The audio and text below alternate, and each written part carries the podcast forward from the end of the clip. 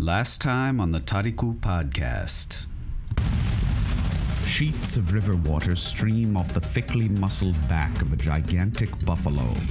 Looming over the buildings of the town, its body carved from the night itself, a group of warriors arrive and launch spears and arrows at the beast.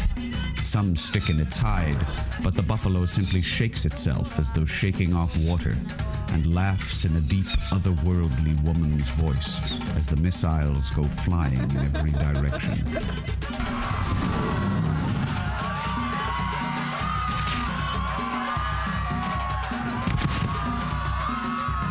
Yes, run for your lives, children of the Condes. Your suffering has barely begun.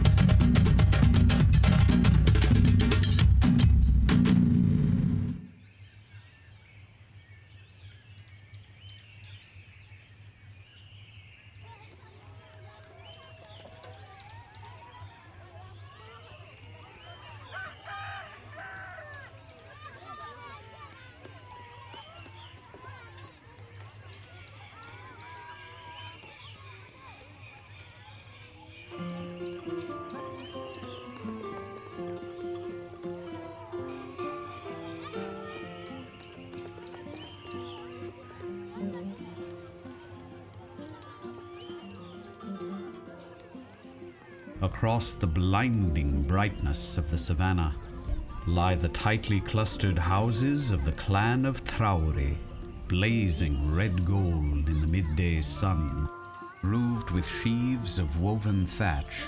It is just after harvest time, and the great cubic bales of millet are piled neatly in the village center, not a grain out of place, ready to be loaded into the monolithic silos that stand nearby, austere as tombs. The hand cut doorways of the Traore huts are draped with bolts of brightly colored cloth that serve as doors. Here one does not knock, but rather stands at the door and calls Koko. One hut stands apart from the rest, sun dappled in the shade of a nearby baobab tree.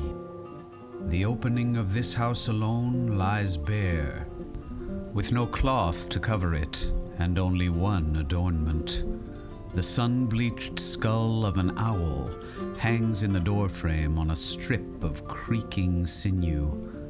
The skull swings lazily, disturbed not by any breeze, for there is none, but by a tall, lean youth who has just bumped his head on it.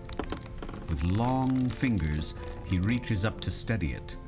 His younger brother, stocky and powerfully built, has already crossed the threshold of the hut and passed beneath the fetish without troubling it. The younger brother turns back to the elder and glares at him for his clumsiness. The tall one shrugs sheepishly. Both boys carry polished bows and capped leather quivers on their backs. Both wear the tanned and rugged mudcloth garments of the Donsolu, the hunters of the bright country.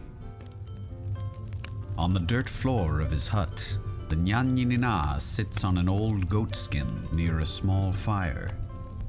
He is a gnarled, ancient little man, his eyes entirely white and staring upward. Bound by a rawhide thong around his neck is a small leather pouch. Mm, okay, sons. Musa and Dantuman. Going off hunting, are we, boys? The two boys advance a few steps into the hut, and we can see them more clearly now. Their faces are as though two different artists painted portraits of the same young man. The elder, Musa, is long and lean and looks to be always daydreaming. The younger, Dantuman, is sturdy of build and stern of countenance. Musa, didn't you say he was blind? He is blind. Then how did he know who we were? I told you he was a Nyaninina, didn't I? Indeed, I am. Come to see if your stones are sweet before you try your luck in the bush? We have, Nfa, for we have heard it said that you are a seer among seers, and that the future holds no secrets for you. We have brought you a gift. Musa nods to his younger brother, who takes a parcel wrapped in cloth from his hunter's bag, unwraps a generous haunch of goat, and places it in the lap of the diviner. The diviner reads the texture of the meat with delicate fingertips and smiles. He sets it by the pot, takes the pouch from around his neck, opens it, and pours into his palm a pile of small, polished stones. He shakes them very deliberately between his clasped hands as he mutters a set of incantations, turning his hands over at intervals determined precisely by some secret formula only he knows. When he has finished, he scatters them on the goatskin before him and studies them intently. Hmm. You must go to the lands of the Conde. Perhaps you have heard of the monstrous evil that terrorizes the people there. The buffalo. I have heard it that the Lord of the Condes has offered half his kingdom, a fortune in gold, and the choice of any maiden in his lands as the bride of whatever hunter manages to kill the beast. And I have heard it said that no weapon can harm the beast, and that it has already taken the lives of 107 hunters and wounded 77.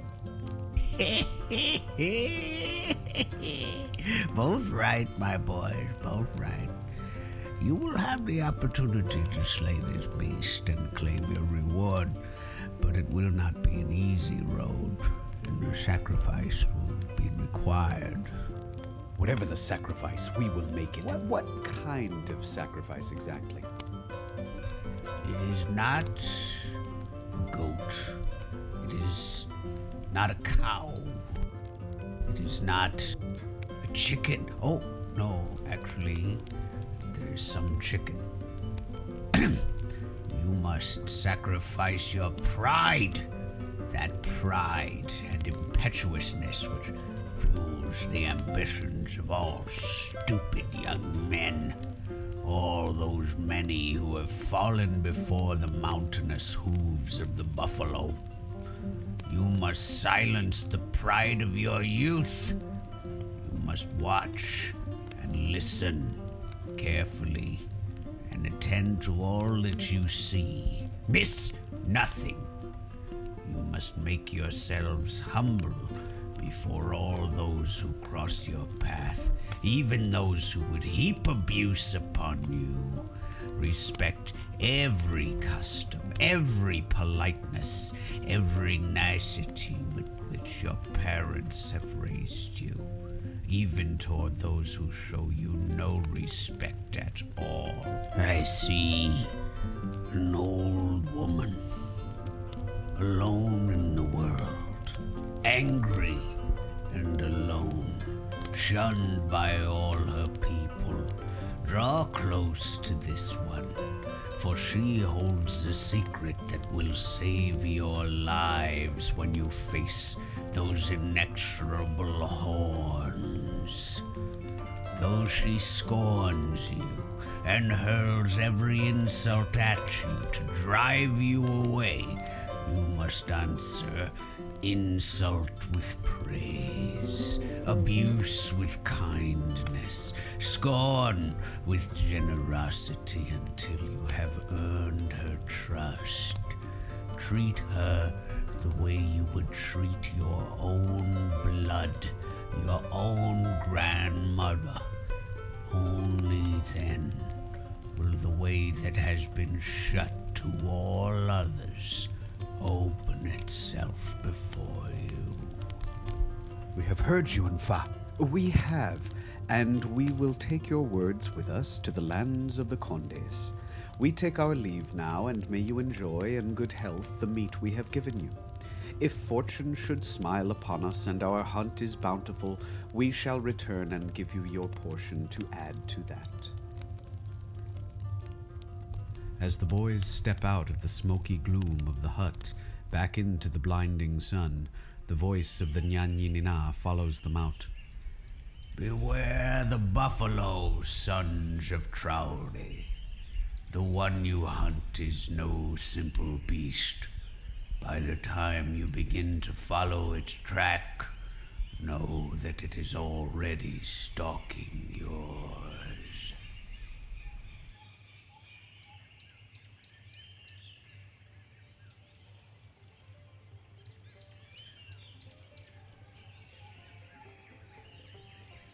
How much dried meat do we have? Perhaps a week's worth. Why? And my stores match that. Good. Enough for the journey. That. You're not seriously thinking of going, are you? Wait, what am I saying? Of course you are. You heard what the old man said. I did. I heard all about the mountainous hooves and inexorable horns. Oh, here we go.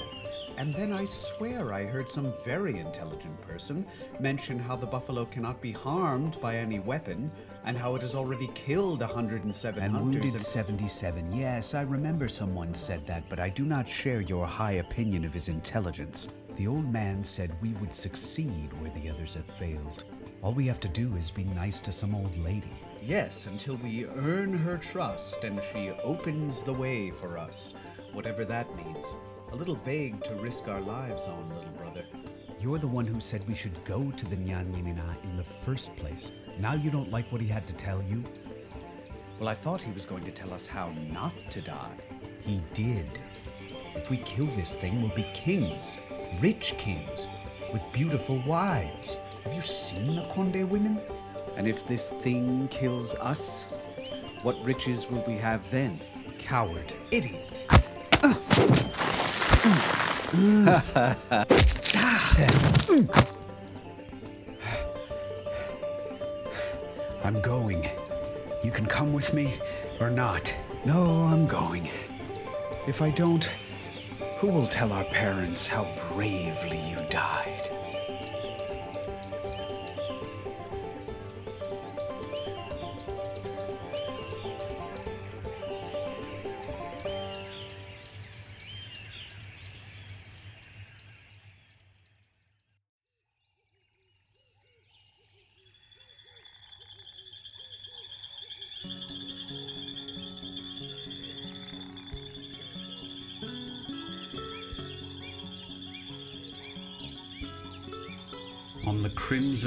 Frontiers of Sangaran, in the dull red glow before dawn, an old hunter leaves his hut in search of a certain plant. He finds it in a grove nearby, a tall liana. Yellow star shaped flowers, each with four flame red tongues lolling from its mouth and long weeping tentacles like a jellyfish. The hunter draws his dagger, brings it to his lips, spits lightly on the blade, and whispers an incantation he learned from an uncle of his when he was young. He circles the shrub three times before carefully harvesting the bulbs and the eye shaped leaves and returning home. The roosters have begun to crow in his courtyard as he crushes the bulbs in a small mortar with the butt of his dagger, pausing every few strokes to whisper more incantations and saliva into the mixture until a paste is produced. He leaves this to warm in the sun while he washes his body with a protective medicine made from pulping the leaves in water.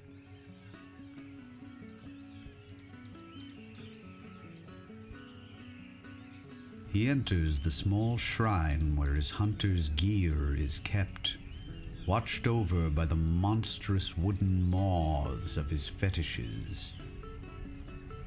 From the peg beside his bow, he takes down his quiver, a slender cylinder of wood and horn, sheathed in black leather, embellished with bands of geometric patterns and long leather tassels in earth tones that stream down like hair, mimicking the tall grasses in which he will lie long hours in wait.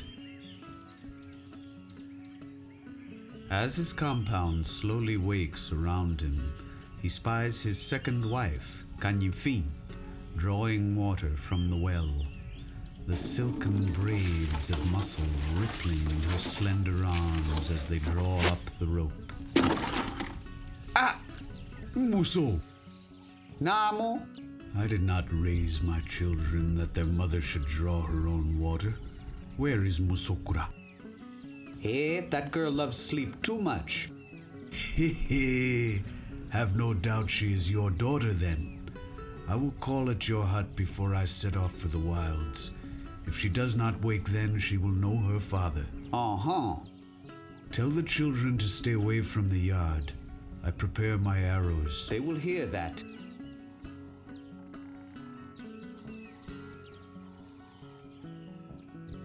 He settles himself in the courtyard by the large flat stone that serves as his workbench. Upon this, he places the little mortar full of paste, the ebon quiver, and a stack of the broad leaves of the toro tree, picked the day before by his children. He pops the conical leather cap from atop the quiver and draws forth three slender shafts, unfletched, with double barbed heads of burnished steel. These he bought dearly from the sorcerer smiths of Susu to the north, who forged them and imbued them with their lethal enchantments. He dabs these three at a time into the paste, like an artist dipping brushes into paint. Once this is done, he wraps each individually in a toro leaf. He does this until the quiver is empty, then reloads it with the freshly poisoned arrows.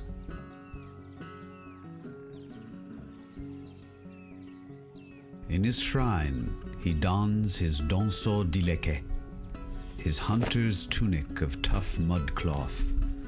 The many pockets and loops sewn into it are woven throughout with a panoply of medicines, fetishes, talismans, and amulets, stitched into oiled leather covers, each a different hue, each a ward against a different source of harm. This one against snakes, this one the hippopotamus, this one against the maledictions of jealous men. One can recognize the shapes of bones, horns, cowries, but there are other shapes entirely mysterious, and only the hunter knows from whence these came. All are tightly interlocked with one another, tucked securely into loops or pockets, or otherwise pressed close against the body of the hunter. This to prevent them from rattling and making noise while stalking prey, and also that their magic might soak deeply into his body. From a loop at the left lapel, he hangs the simbon, the hunter's whistle. Over his shoulder, he slings his bow and quiver. Between these, he secrets his sasa, his hunter's bag. He secures about himself the rest of his gear and provisions. He calls at the huts of each of his wives to bestow terse benedictions upon them and his children. At the hut of the eldest, he leaves directions as to the general area where his remains might be recovered, and sets out in search of game.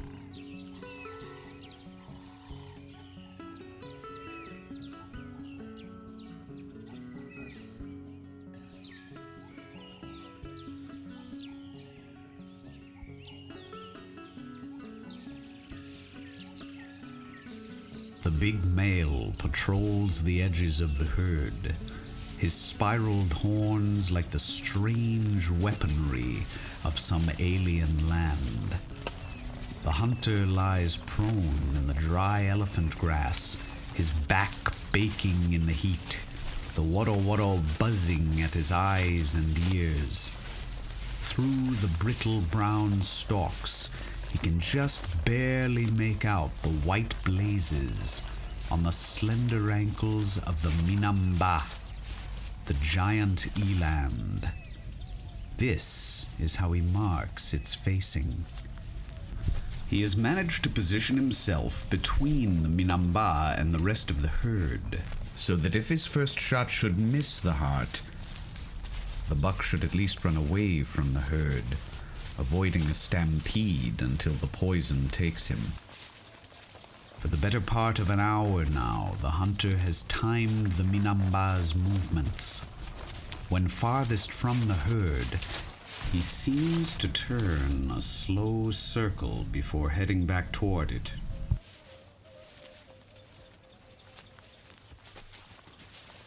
The hunter has watched him do it twice so far.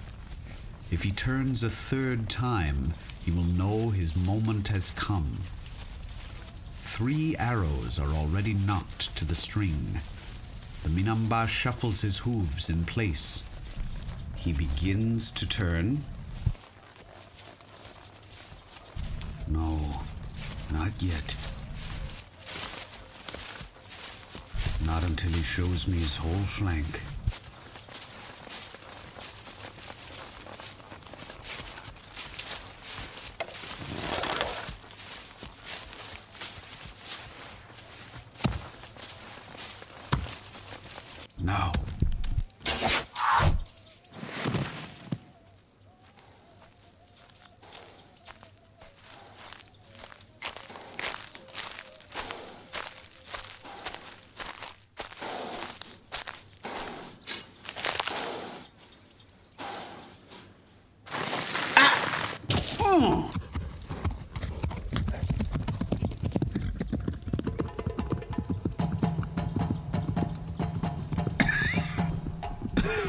Eh, Minamba. So you mean to make this old man chase you, huh? Donsoyae Dimidi. Hunting is suffering. Ah, well. Let's get after him.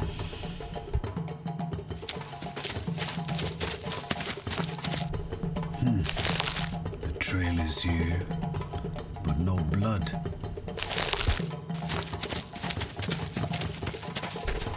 Huh.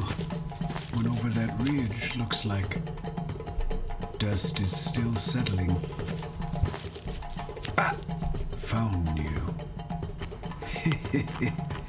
Munching on grass like nothing happened.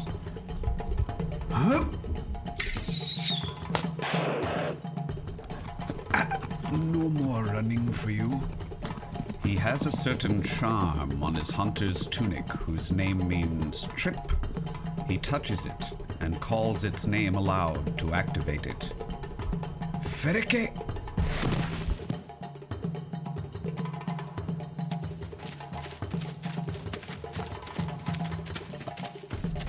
Better be sure this time. He waits until he stands directly over the buck and sees something in its onyx eye that makes him uneasy. He looses his arrow, finds it buried in empty red earth, and for a moment he cannot locate the buck. Then he hears it snort behind him. In his long years hunting, he has seen an animal smaller than this one carry a hunter screaming across the plain, wriggling on its horns like a worm on a hook. When he wheels to face it, he finds it simply standing there, calm and still, no lowering of the head to threaten a charge. The four barbs still protrude stiffly from its hide, but the Minamba seems to mind them not at all, nor to feel their poison. It is as though they had always been there, amid the rich tan fur, striped with its fine threads of white. The two stand face to face that way, regarding one another for a long time. The depths of the black eyes chill the hunter to the bone. He knows this feeling of looking into the eyes of an animal and seeing someone there staring back. Who are you?